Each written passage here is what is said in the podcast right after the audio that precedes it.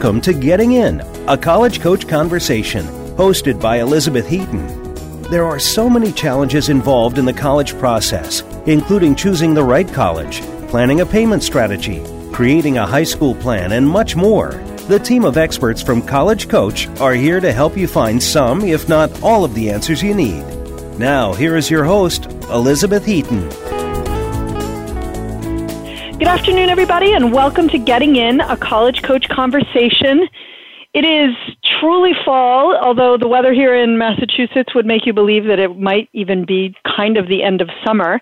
Um, but I know it's really fall because life here at College Coach is kind of crazy. Uh, and November 1 is almost here, which is very exciting on one level and also just means that this next week uh, is going to be crazier than usual.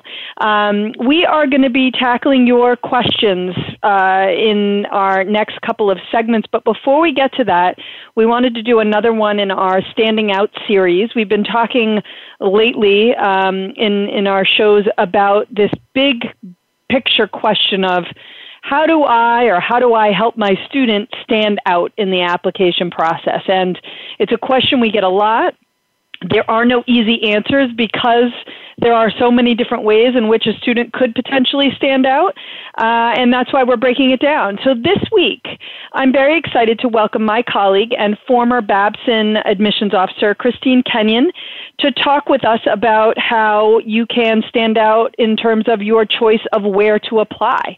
Uh, so, welcome, Christine. Thank you so much. Absolutely, really excited to have you here today. So, as I was just mentioning, this is a question we've been tackling bit by bit in uh, in a in a number of different segments on the show. This idea of how do you stand out, and so um, you and I today are going to tackle the question of how where you apply can actually help you stand out. And I guess um, my first question to you is kind of what's one area that comes to mind immediately when you think about a way in which a student could stand out in their choice of where to apply. Yeah, well, I, I mean, I think of myself personally, and I think of geography. So, I was born and raised in South Florida. Um, I had never seen snow or fall or basically any other season besides summer um, mm-hmm. when I was applying to college, and I knew that I wanted that to be part of my my college experience. So, I kind of only focused on applying to schools um, in the New England corridor because I wanted to see those those couple of seasons. So.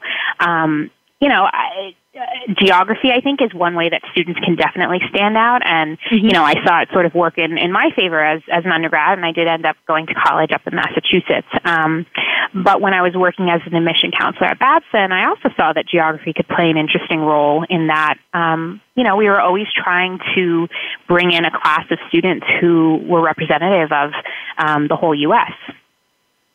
Yep. Absolutely, right? You don't want just those kids who are local, um, which is exactly how you saw it play out for you. Of course, I suppose the potential downside is that you wind up making your life here in Massachusetts, which you must have liked the fall, or you wouldn't have.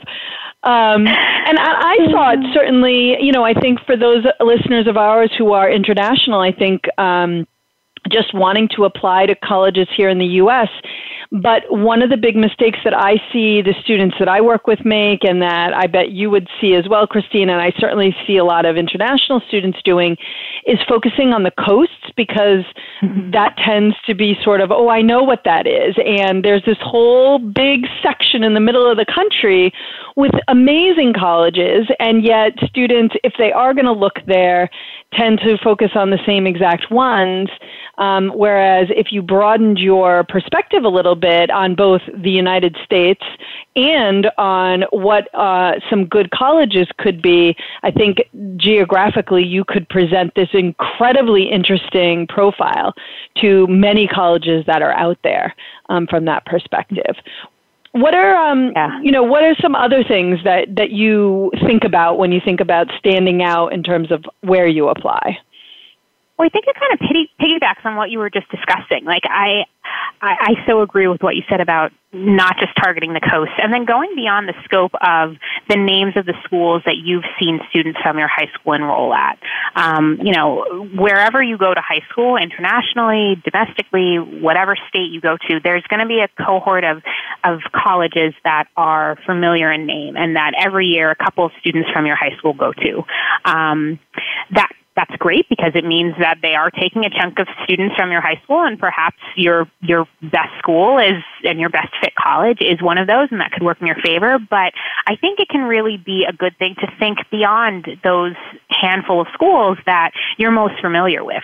So you know, just like you want to look outside of the geography that you're thinking about in terms of go beyond the coast or go beyond just, you know, what's within a three hour driving distance to your home, go beyond the names of schools that, that students from your high school um, are applying to. You know, I, there are so many wonderful institutions out there in the U.S., and I think it's a shame that depending on the high school you go to, you you could probably ask any student, and they could maybe name like ten different colleges that they're like, oh, well, that's where kids go to college, and there right. are over three thousand colleges and universities. So I think if you kind of think broader than that. Um, and kind of go beyond the name brand, uh, including selectivity of school, that can really open a whole host of institutions that could potentially be a really good fit and that could allow you to stand out as an applicant. Right, because what happens when you apply to the same schools that all your friends are applying to or that students always apply to from your school is that you get lumped in with everyone else. And the mm-hmm. whole point of this series is how do I stand out instead of blending in? And um, you're almost guaranteed to blend in at least a little bit when you're applying to the same schools as everybody else uh, from your school. And in fact, when I was applying to college way back in the day, and I realize it's so long ago that it does, it's almost a totally different time to have been applying to college. But I was the only person who'd applied to the school I ended up attending in a couple of years, and it, we did not have a big history of sending students to that school. And I do think that that was something that worked in my favor. That that um, you know, I attended a school that was an interesting option within the state I attended high school, and I'm guessing that the school I attended was interested in getting more applications from my school, and so it may have opened up a door for me that you know might not have been there at a different school where lots of my friends were applying. So right, I have personal experience right. and, with that. Yeah, and I think I think that you shouldn't worry because I don't want people to think like, oh my goodness, we should have moved to North Dakota when I got that job offering there, or like I right. wish we lived in Alaska. That's uh, that's not what we're talking about here. Like you know, I'm thinking more of for a student from New Jersey. Um, New Jersey has some great public high schools there where students go on to some really fantastic colleges and universities. And you're a stone's throw away from colleges in Pennsylvania, from colleges in Connecticut and Massachusetts, all in New York. Um, so it doesn't mean that if you're a student in New Jersey that, you know, you need to only look at colleges in Hawaii or Alaska, but even going beyond that sort of mid-Atlantic um, kind of bubble would mm-hmm. help your application to stand out a little bit. Look at Tennessee, look at Georgia, um, look at Ohio, look a little bit westward, look in Illinois. Um, there's, I think it's just sort of taking a step back and looking at the schools that y- you've heard of and, and where students are applying to. And then if you're comfortable widening that radius just a little bit to say, all right, you know, maybe my application could look a little bit more interesting, um, you know, if I apply to a, a college in Kentucky. Right. And and okay, well I'm con- I I'm willing to go outside of my comfort zone. I'll apply to University of Michigan. Okay, well, University of Michigan is super selective and I don't think you're going to get any bonus points for applying from to there from New Jersey, but how about this? What is it about University of Michigan that's interesting to you? Now go find some other schools with similar attributes that are a little less popular within your high school and consider those, right? So maybe it's you like University of Michigan, so why don't you also consider Ohio State? Um, mm-hmm. Why don't you also look at, right, some additional bigger state schools in cool college towns like the University of Georgia, places like that. Um, and by the way, Georgia's going to have better weather than Michigan if that's something that you care about. So, um, all right, so, so let's say we're leaving geography um, aside for the minute, and, and maybe you're someone for whom going far from home is really not an option. And in fact, the goal is really to stay closer to home um, for any number of reasons, which I can absolutely appreciate. Um, there are some other things that you can do um, in terms of thinking a little bit differently. Um, you know, one thing you and I have talked about is being a big fish in a small pond. And and can you talk us through a little bit about our thought process there and what that's about? Sure. So I think it, it comes down to how a student feels as though they're going to be motivated and challenged to um, be their best self in college. So they are going to take advantage of the resources on their campus. They are going to seek out their professors, ask questions, take advantage of the career services office, um, get involved on campus. So each student, you you know how you learn best. You know the type of environment that motivates you. And for some students, they're motivated by being surrounded by um, students who are exactly like them and who are are, pushing them um, to be their best self, or even students who are even smarter or more talented or um, you know more something that uh, mm-hmm. you know is pushing this student outside of their comfort zone. Um, you, the students around you, if they raise the bar, does that help you to achieve your goal? Or are you the type of student that um, you like having a really personalized educational experience. You like being able to have long conversations with your teachers. You like being able to connect on um, a one-on-one basis with administrators. Um, you like knowing the names and faces of people who you interact with. And in that case, you like kind of some of the special preferential treatment that goes along with being a top um, academic at a school uh, if that's the case, then you know you might be somebody who's more suited towards looking at a smaller population where you could be a little bit of a bigger fish. Um, neither one is is wrong or right, but I think that that is something that you can take into consideration when you think of how to make your application stand out. Because if you are the type of student who is motivated by being the top and having access to some incredible resources because of it, then you might want to target your college search at some of these uh, institutions that more are more within your just right or the no problem category of your college list. Right, right, exactly. Like looking at those match schools, looking at those safeties, um, considering if you are if you are someone who is reaching for some of the most selective schools in the country, which is great, but as we know, incredibly difficult to stand out considering some honors colleges. Um, I have a couple of students this year who are competitive applicants for some very selective places who have really, really warmed to some of the honors programs at their state institutions. They've visited and thought, you know, this feels a lot like the environment I will be in if I get into one of those highly selectives. And if I don't, I could be really happy here. Or I have had it happen in the past where, um, given the two choices and the difference in price, they're happily accepting the Honors College offer and turning down offers from more expensive private institutions with very, you know, sort of recognizable names, but um, they did they wanted to be bigger fish in a smaller pond and they got more money to be that person. And i also think that can really help you stand out when it's time to apply to graduate school. You know you might get the lion's share of the resources and attention if you are in a smaller program where you are a big deal versus if you end up at a school where you're you know just one of a million people with who are high flyers. Um, so I think you know those are some some good ways in which you know you could stand out. One other thing that that you had mentioned um, that I thought was a really interesting angle was this idea of kind of applying somewhere where on the surface of it it may not look like it, it, makes sense for you to apply. So the example you gave of your friend who you met at Boston College. So can you talk to us a little bit about that kind of idea of applying to a school that on the surface doesn't seem like it would be the right fit? Yeah. So I had a friend um, at BC, which is a Catholic Jesuit institution, uh, who was Jewish, and she was super outgoing, super bubbly and confident, um, very active in her faith, and specifically came to BC because she wanted a different perspective. She had gone almost all her life to a Jewish day school um, for school and had been surrounded by peers who practiced the same faith as her. And for college, she wanted to be pushed out of her comfort zone. She wanted to be surrounded by students who um, were wa- raised with a different faith background, but who would still allow her to practice her faith um, in the manner that she felt comfortable. So she was super involved on in the campus Hillel at Boston College, which does exist, even though it's a Catholic institution. Um, she loved her experience. We would have some amazing conversations about philosophy and religion and theology.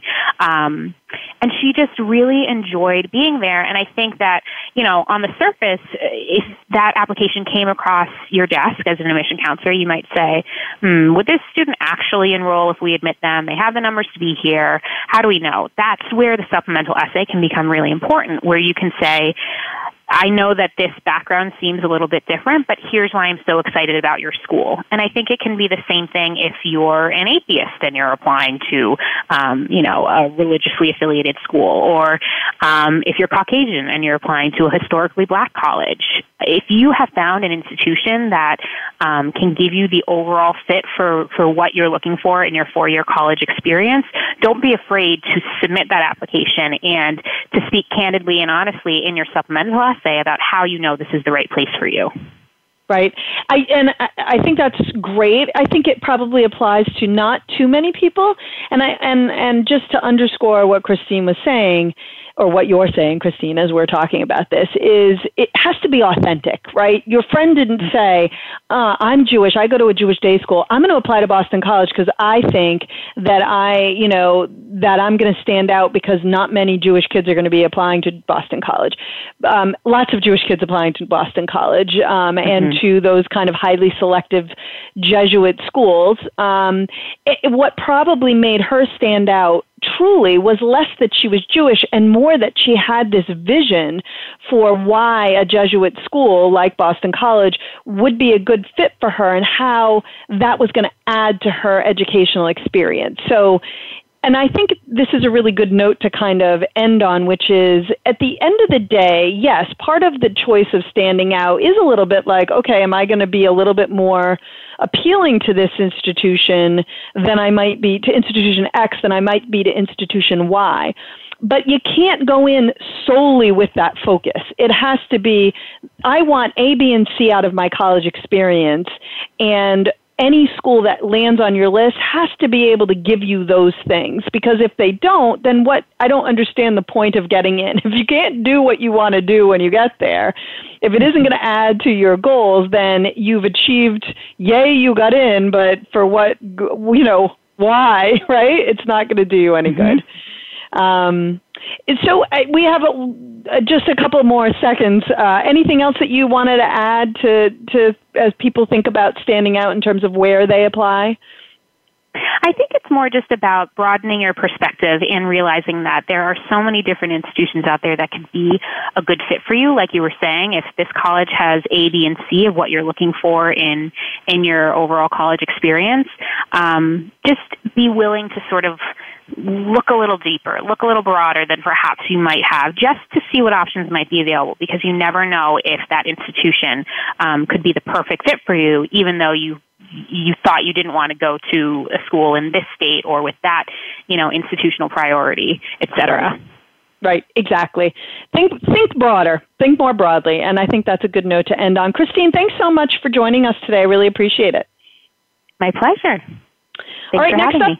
absolutely. Next up, we're going to be answering your questions, so don't go away.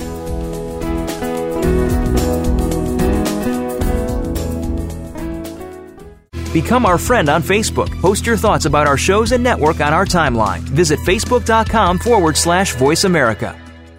If you're a parent of a high school student, you've probably heard a lot of scary stories about college admissions, about the growing number of applicants, the shrinking number of spots, about how even valedictorians are being turned away. For families of hopeful college students, it's impossible not to worry. But at College Coach, we take the worry out. Our advisors are former senior admissions and college finance officers from all over the country, so they can give you advice that nobody else can about what classes to take how to prepare for standardized tests, what options are available to pay for college, and most importantly, what admissions officers are looking for when they read an application. We've got more than 15 years of experience and a track record that's helped every single student get into college, most into their top choice schools. So make the decision to come work with College Coach and start your child down the road to the decision that really matters, the one in the envelope that says yes Visit www.getintocollege.com forward slash getting dash in.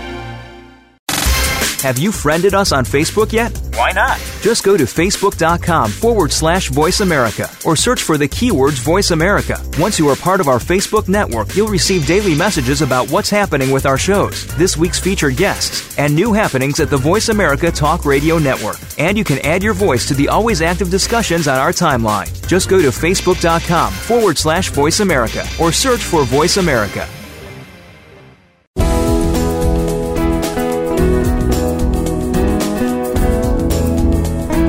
You are listening to Getting In, a college coach conversation.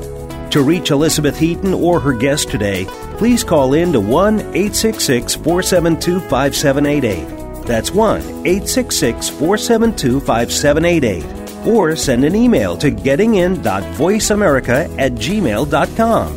Now, back to the show. Welcome back, everybody. I am excited to welcome my colleague who I feel I have not spoken with on the air in forever, which is funny because she always seems to be on the show when I'm on the show. Uh, Kathy Ruby, who also happens to be a former financial aid officer um, from St. Olaf's. Hi, Kathy. Hi, Beth. It has been a long time, I think, since we've talked. It has. It's been at least been a long time since we've done our um, traditional Q and A here, but we have two segments and a lot of questions to get to. So I'm just going to jump right in um, with a finance question we received. If you're ready, I'm ready. Go for All it. All right. This um, this next question comes from Jay, who is one of our longtime listeners. He's not a first time caller. Um, he's asked us questions before, and they've been really good, and we have answered them. Uh, and this one, I think, is very uh, particularly prescient for this time of year. And the question is many schools state the scholarship awards but leave out the specifics to give themselves wiggle room. How much can a parent advocate for their child before becoming annoying? Do admissions counselors constantly get people begging for help? All right. He has asked a good question. And just to clarify, he's talking about merit scholarships here. Um, so he's talking about scholarships that are awarded based on academic profile or other characteristics that your student has. And they're awarded because the college wants to entice your student to enroll. And he's absolutely right that some colleges, um, we'll tell you, you know, we tell you to go research websites and find out what merit scholarships are offered at different colleges. And many colleges will list the awards that they offer and they may have three different tiers or, you know, they'll they'll be somewhat straightforward with what there is, but they won't say who they award them to. Um, and now other colleges will some colleges have very straightforward formulas where they'll say if your test score is this and your GPA is this, you can expect to receive this much money. But other colleges don't come right out and say who they give the money to. And the reason is it can change from year to year for a college because colleges are are literally analyzing their data. Um, it may depend on how many kids they need to enroll that fall, how well they did the year before, how people reacted to the scholarships they awarded the year before. Um, so some colleges purposely don't tell you who they award to, but there are a few things you can do to make sure you're giving yourself a good shot at getting a merit scholarship from a particular college. Um, the first is to research the website and make sure um, many times they're awarded just as part of the admission process, but many times there's a separate deadline if you want full consideration for scholarships. So, for example, Boston University says you have to apply by December 1st, even though their regular decision deadline isn't until January 1st or 15th. Mm-hmm. So you got to be very careful there. Make sure you're meeting deadlines. And then the colleges that are most likely to give you their most generous award are the ones where you are in the top quartile or top 10% of students who are admitted there. Because no matter what, the colleges who are using merit scholarships to recruit students are trying to build their profile, and the students they want the most are the ones who are at the top of their pool. Um, so so you can position yourself well, make sure you have plenty of schools that you know you're going to get into and that you're a rock star for, um, so that they'll they'll give you money. Um, but the next part of his question: How much can a parent advocate for their child before becoming annoying? Um, we may be able to discuss this a little bit. Um, do admission counselors constantly get people begging for help? Um, so I would say I don't think admission counselors get people constantly begging for help, but I think you can be a well informed consumer, right? So you can mm-hmm. understand where your child sits in the applicant pool um, and advocate that way. So if you know that they're a good catch for that school, um, that helps. The other thing you can think about is in your child's application. Um, making sure to bring out things that you think are worthwhile to that school. So maybe your student's not a good test taker, but they've really taken a challenging course load and done really well. Um, you can kind of point those things out if you're appealing an award. Um, or if there's a change in test scores or a change, you know, new grades for a new quarter, whatever it might be. So you can always be looking for things to bring to them. Um, but uh, I would say you can certainly ask once for more money once your student has been awarded a scholarship, and maybe you can ask twice, but I wouldn't ask more than that. Um, I don't think they'll rescind an offer of admission if you become annoying, but on the other hand, you just don't want to be that person. right. Well, and what they might do is say, "We're done. We're not giving you any." There's a law of diminishing returns, right? So right.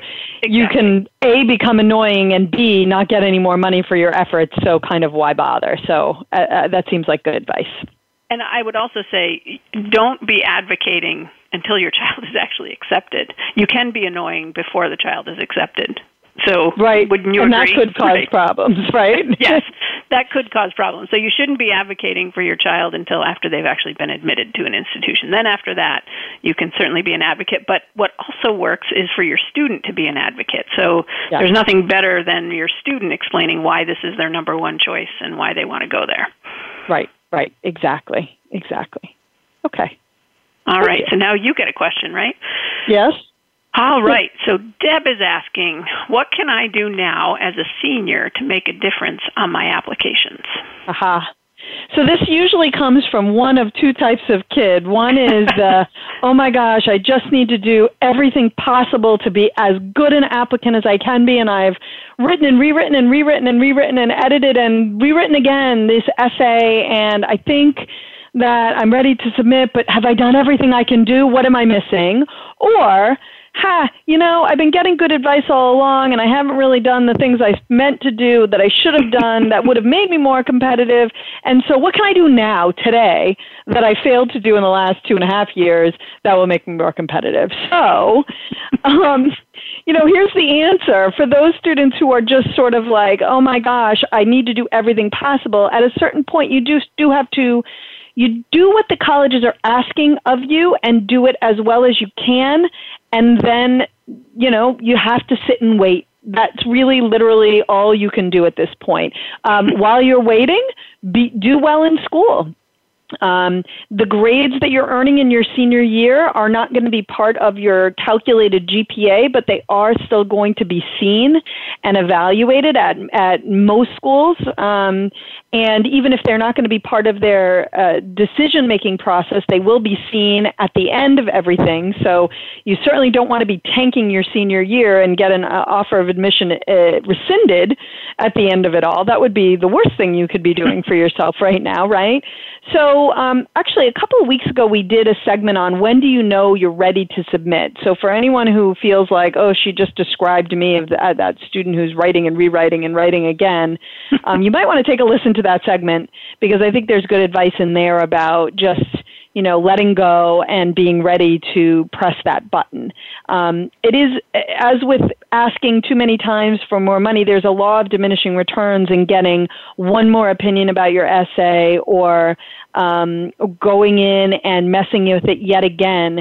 Uh, you know, you kind of do have to just take a breath and say, okay, I've done the best that I can do.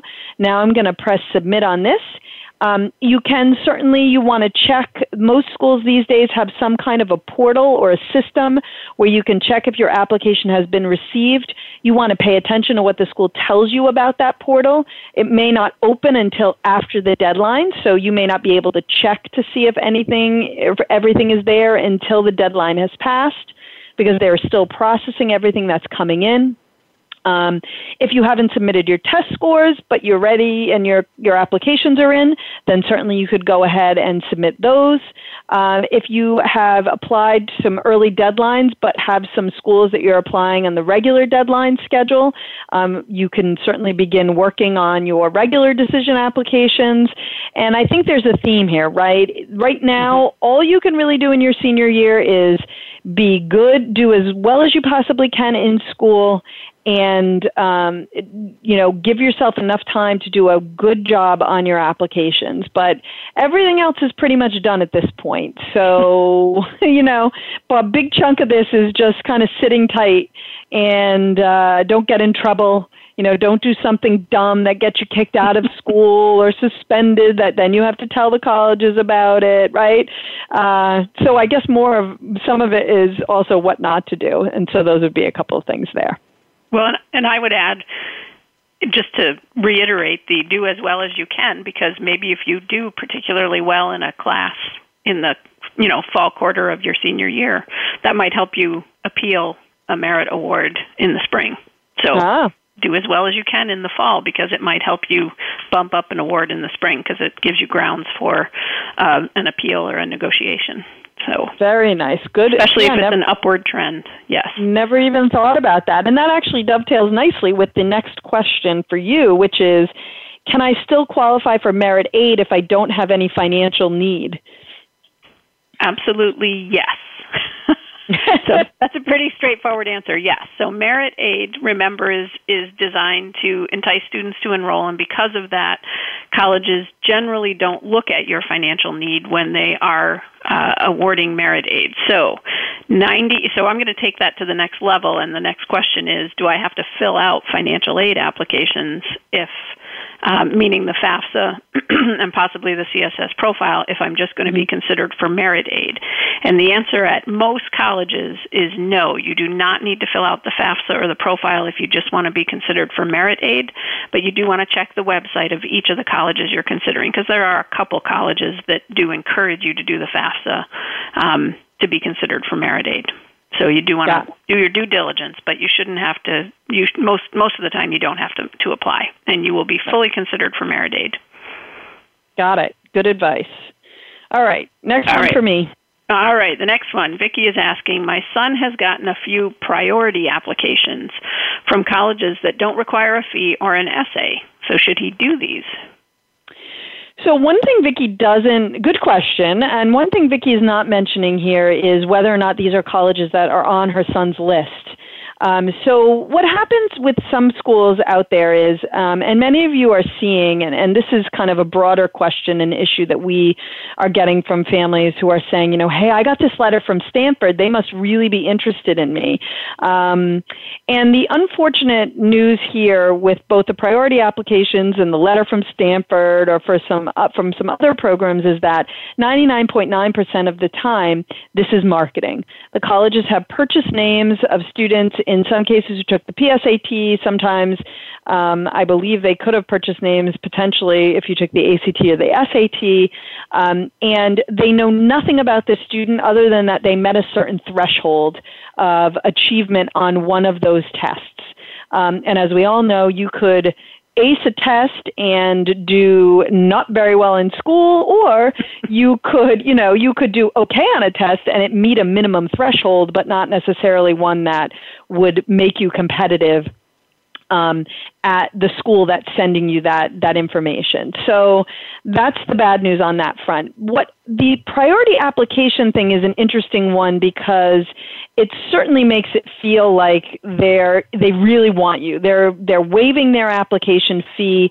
They're allowing you to apply without a, without an essay and um, why wouldn't you take advantage of that? And in fact, would it be better to apply via that route than to take the than say to use the common app if mm-hmm. it's a school that takes the common app right so first part of this if these schools are not on your son's list and he's not considering them already then no i would not take advantage of this there is zero reason to apply to a school that you are not interested in and just because suddenly they show an interest in you, unless he has a minute to take a look and see and say, oh, you know what, they have some programs that are interesting to me. Maybe this mm-hmm. is a school that I would like to look a little bit more closely at. And that's what they're trying to do. But don't submit an application to a school that you have no interest in attending. You know, it doesn't do you any good to collect a bunch of trophies. Um, what you really are doing is potentially taking a spot away from a student who would really love to go to that school. And mm-hmm. if you can at least put yourself in that student's shoes with a school that you really want to go to, that's not great, right? Um, for a school that's already on your list that you're already planning to apply to, maybe you want to take advantage of a priority application, especially if they're waiving the application fee. But mm-hmm. if if they're allowing you to apply without an essay and you've already written a good essay and it's not a slam dunk for you, meaning that the school is not a safety and it's maybe a match or it could even be a reach, generally speaking, that essay is adding something strong to your application or adding your voice to your application. And so I usually tell students, sure, you could go ahead and, and do the priority application, but send them your essay anyway. Um, mm-hmm. And if the priority application isn't waiving your application fee, then in most cases I'll say, why don't you just go with the application you were already going to submit. Um, the schools don't give you bonus points for using that priority application. It's it's meant to entice you to apply. It's mm-hmm. not meant to say, "Oh, if you use this priority application, we'll be more interested in you than if we didn't." So that's mm-hmm. not the case.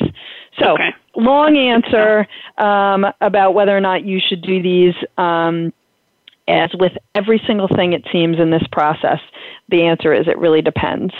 Uh, all right, one more question before we go to break. When will the FAFSA tell me what I'm eligible for? That's a good question.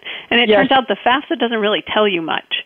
Um, so what happens is when you complete the FAFSA, you're actually submitting it to a central processor, who is the government, and then they send it to the schools. Now, now when you submit the FAFSA, once you've pushed submit, and once you get a confirmation page, and it does tell you your expected family contribution, it tells you um, your your tentative federal aid eligibility, which for most middle income families is just a $5,500 federal student loan. Um, and for low income families, it might tell you that you qualify for a federal Pell Grant. Um, but the colleges are actually who is going to tell you what you're eligible for. So they'll send a financial aid notification um, after they've received your FAFSA and reviewed the information, um, and it will be after your student is accepted. The college will send you some kind of a notification summarizing what their costs are and the different kinds of financial aid that you're eligible for.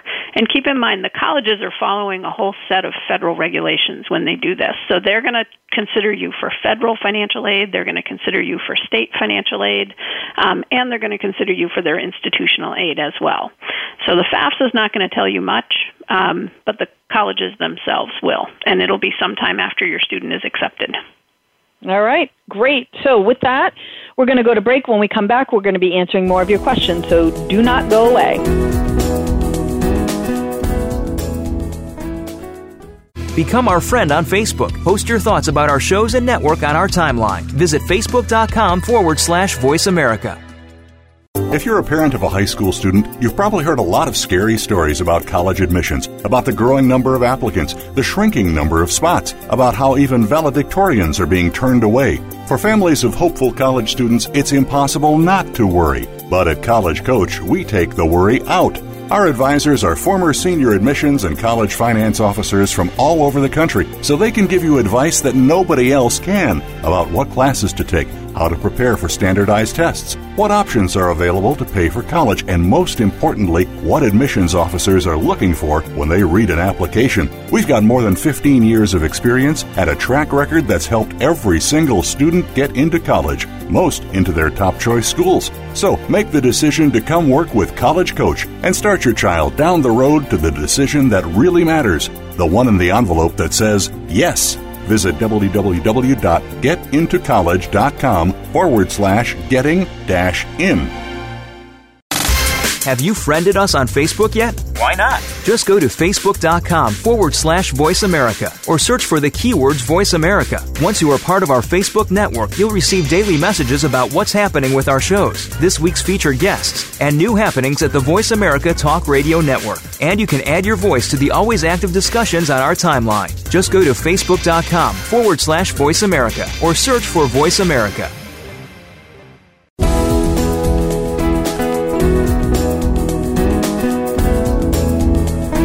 You are listening to Getting In, a college coach conversation. To reach Elizabeth Heaton or her guest today, please call in to 1 866 472 5788. That's 1 866 472 5788. Or send an email to gettingin.voiceamerica at gmail.com. Now, back to the show. All right, we're back. We've been answering listener questions, and uh, Kathy Ruby and I have, that is, and we're going to jump right back into it. Kathy, you have an admissions question for me. All right, James is asking Is it really better to apply ED or EA, so early decision or early action? And what about shooting for ED2 options versus waiting to see if you get in from a deferral from an ED1 option?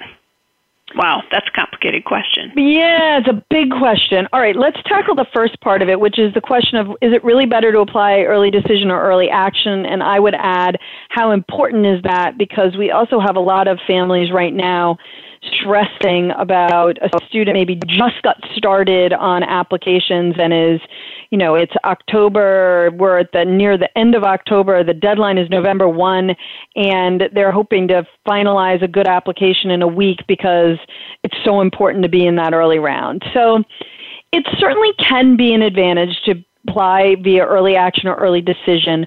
Early decision, which is binding, which means you're committing to attend that institution if they accept you, um, typically does offer an advantage uh, what it does is it takes a school where you would be competitive in regular decision, and it kind of makes you a little more competitive because you are already you're committing to that school. So they know if they admit you, you're coming, right?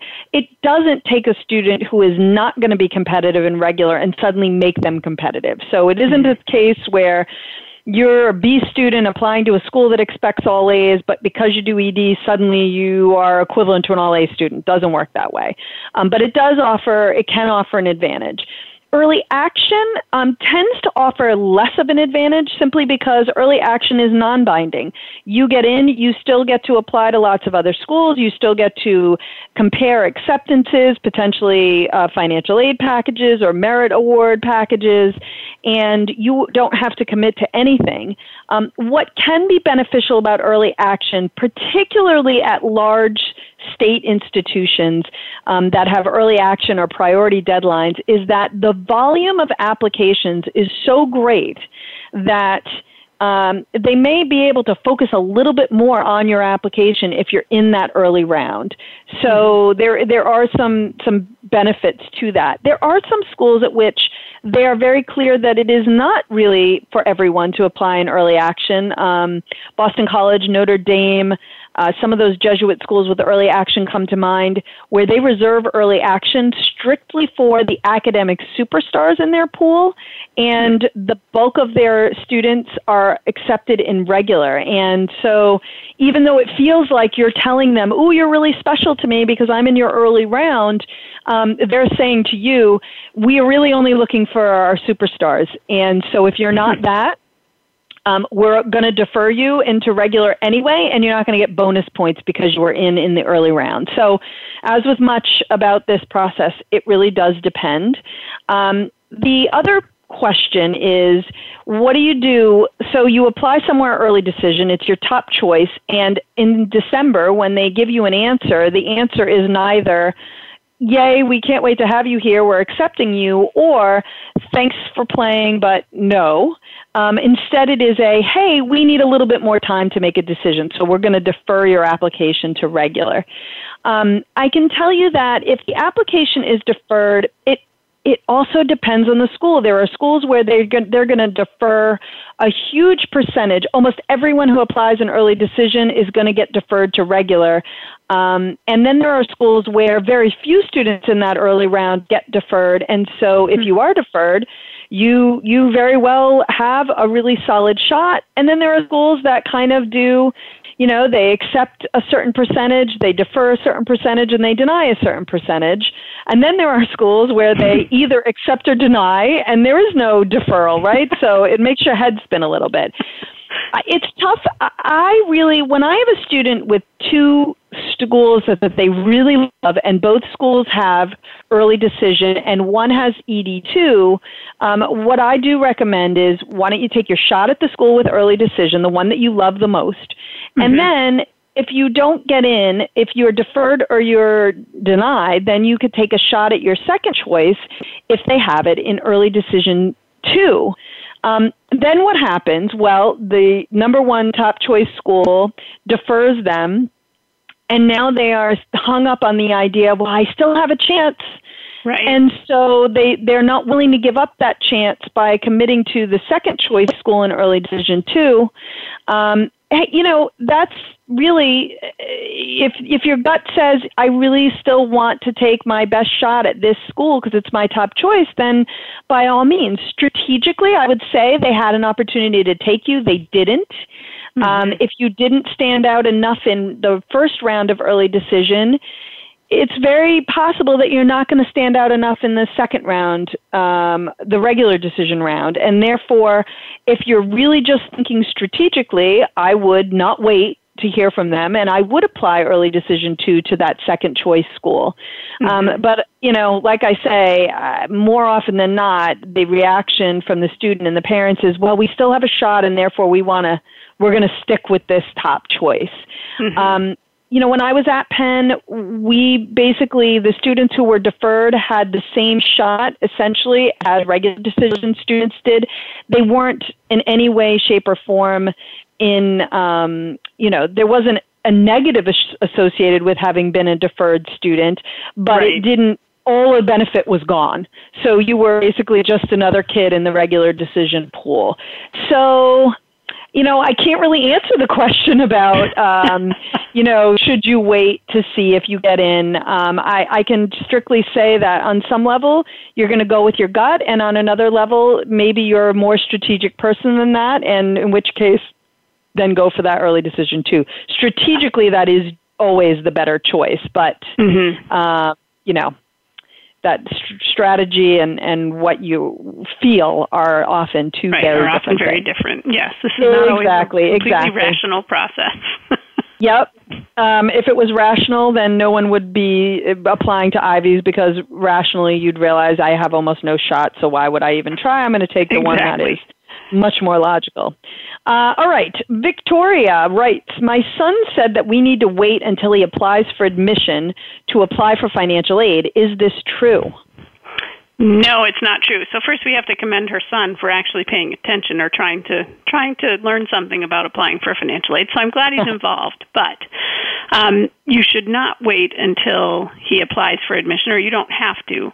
Um, what supersedes all is whatever the college's uh, deadline is for you to apply for financial aid. And quite honestly, most of the time it's going to be something similar to or even later than the admission application. Um, so, in practical terms, you might actually wait until he's applied for admission. But I would still say uh, he's wrong because you should be filling out the forms in October is probably the best time to fill them out. There are a few states out there who have a first come first serve um, uh, rule for their state aid. Um, so it's always best to apply as early as you can for financial aid. And the way this works, when you complete the FAFSA or the CSS profile, you it's centralized. You list all the schools you want to receive the information. They get the information. Um, and then the financial aid office waits until they hear from the admission office that this student is likely to be admitted before they even access the information. But you want it there ahead of time so that it's there when they need it and they can get you an award as quickly as possible. So, no, you do not need to wait until he applies for admission.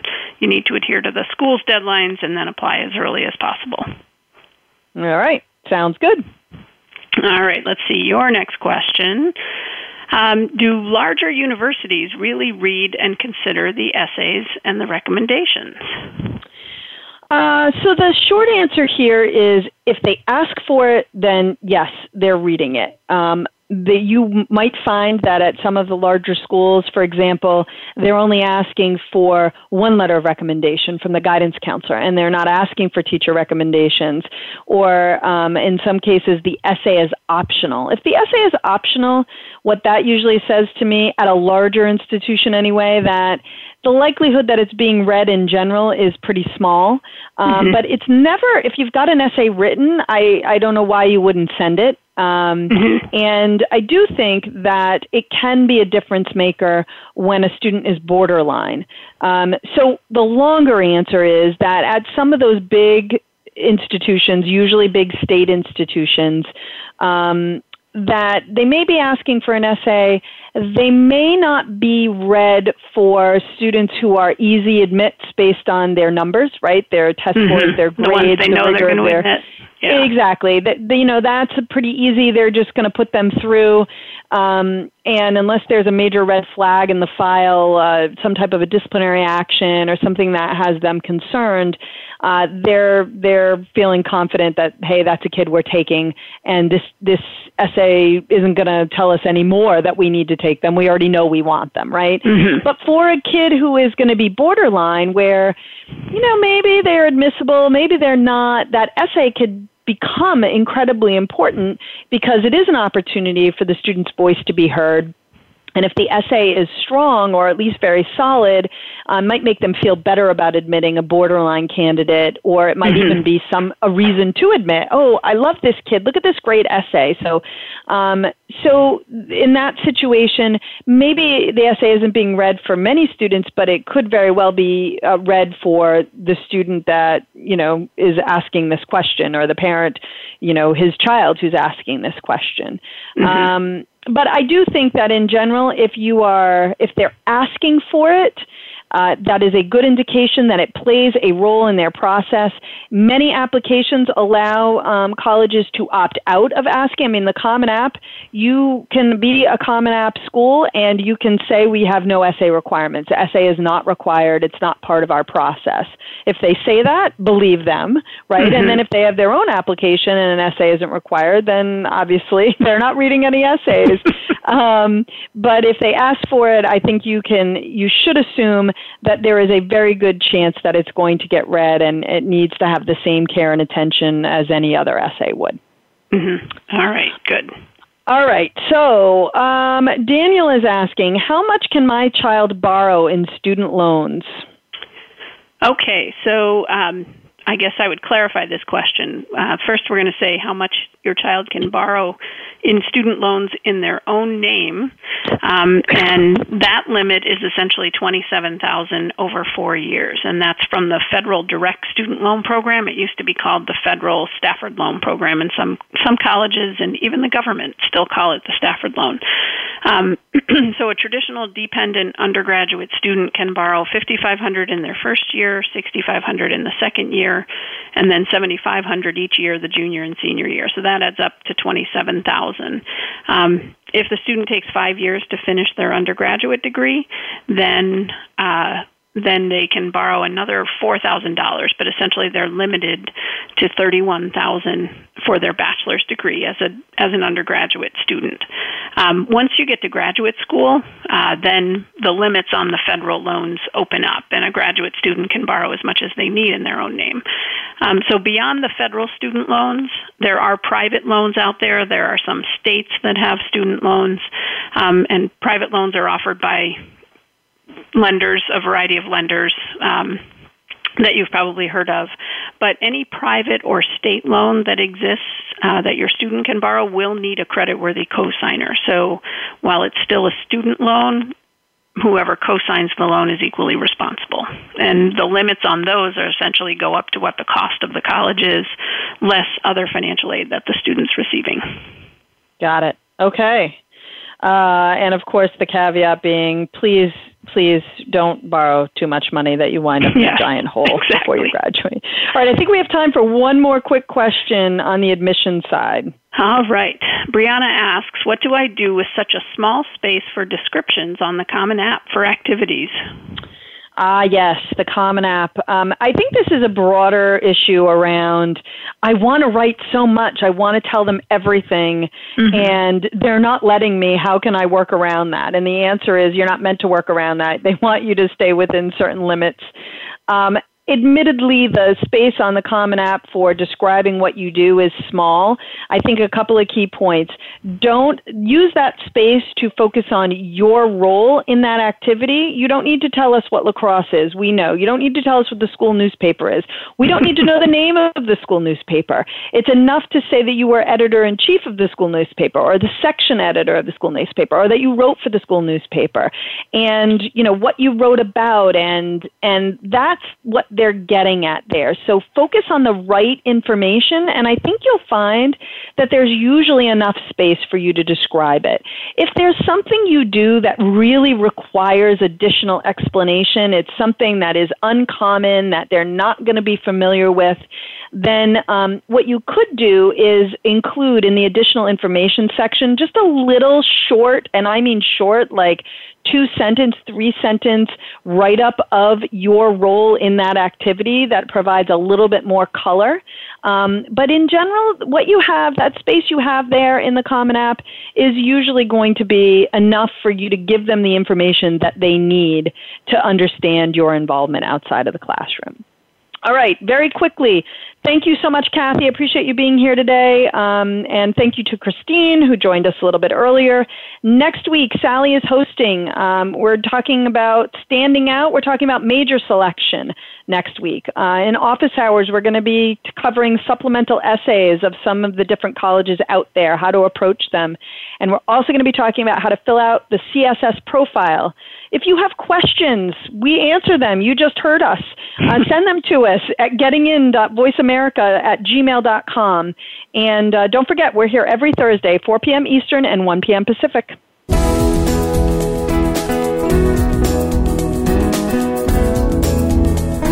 Thank you for tuning in to Getting In, a college coach conversation, hosted by Elizabeth Heaton.